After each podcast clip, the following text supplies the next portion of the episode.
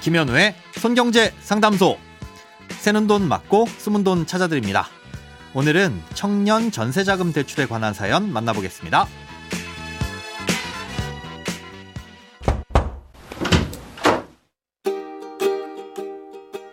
안녕하세요. 저는 2019년 12월에 청년 전세자금 대출을 받아 보증금 1억 원인 아파트에 입주했습니다. 청년 전세자금 대출의 소득 기준은 연봉 3,500만 원인데요. 2018년도에 제 연봉은 3천만 원으로 대출이 가능했습니다. 그런데 2년 뒤인 2021년 대출 연장 시기에 연봉이 3,500만 원을 넘어 자격 요건을 충족하지 못했는데도 연장이 됐더라고요. 어떻게 된 걸까요? 올해 12월에 또 연장을 하고 싶지만 이젠 연봉이 4천만 원을 넘어서 불가능할 것 같은데 갈아탈 만한 다른 대출이 없는지 고민이 돼서 상담을 요청드립니다. 대출 이율은 1.2%지만 빚부터 갚자는 생각에 매년 연말 정상 환급금을 고려하여 중도 상환을 해오고 있습니다.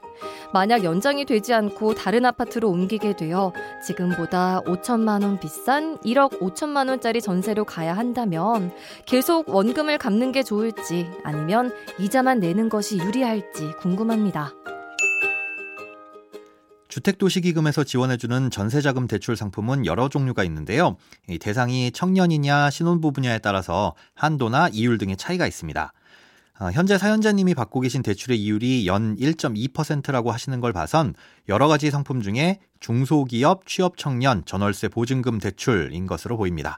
아, 이 상품은 만 19세 이상 34세 이하의 청년 무주택 세대주이면서 어, 외벌이 가구나 단독 세대주인 경우 연소득이 3,500만 원 이하여야 신청이 가능합니다. 예, 만약 맞벌이 가구라면 연소득 5천만 원까지 가능하고요. 예, 자산도 따져보는데요. 올해 기준 부동산과 자동차, 뭐 각종 금융자산에서 몇몇 부채를 제외한 금액이 3억 6천100만 원을 넘지 않아야 합니다.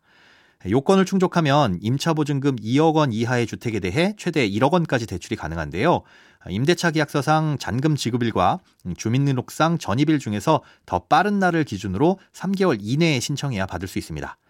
중간에 갱신된 계약이라고 하더라도 계약 갱신일로부터 다시 3개월 이내에 신청할 수 있으니까 몰라서 못 받으셨던 분들이나 기존엔 요건을 충족하지 못했지만 갱신 시점엔 요건을 충족하시는 경우에 신청하시면 되겠죠. 아, 일단 최초 대출을 받으면 만기는 2년인데요. 이후 만기가 돌아오면 추가로 최대 4회까지 연장이 가능해서 최초 계약 시점으로부터 총 10년간 이용할 수 있습니다.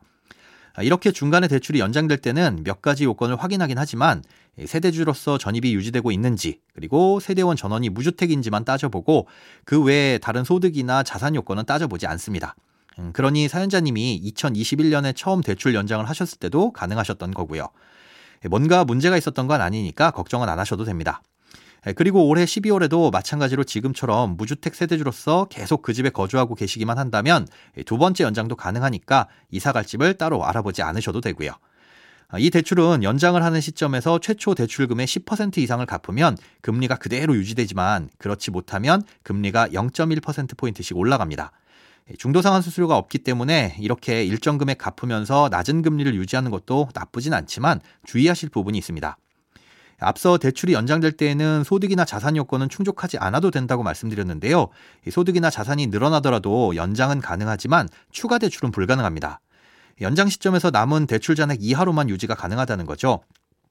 그러니 만약 집주인이 보증금을 올려달라고 한다면 그땐 이 대출을 이용할 수 없고 개인적으로 은행의 신용대출을 이용하거나 별도로 모아둔 돈을 활용해야 되겠죠. 예, 그러니 혹시나 보증금을 인상할 가능성이 있는 경우엔 대출을 갚는 것보단 여윳돈을 미리 모아두시는 게 좋을 수 있습니다.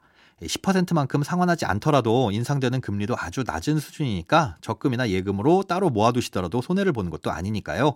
예, 사연자님은 이미 소득 요건은 초과했으니 추가 대출은 못 받는다고 생각하시고 상황에 맞춰 잘 대비하시기 바랍니다.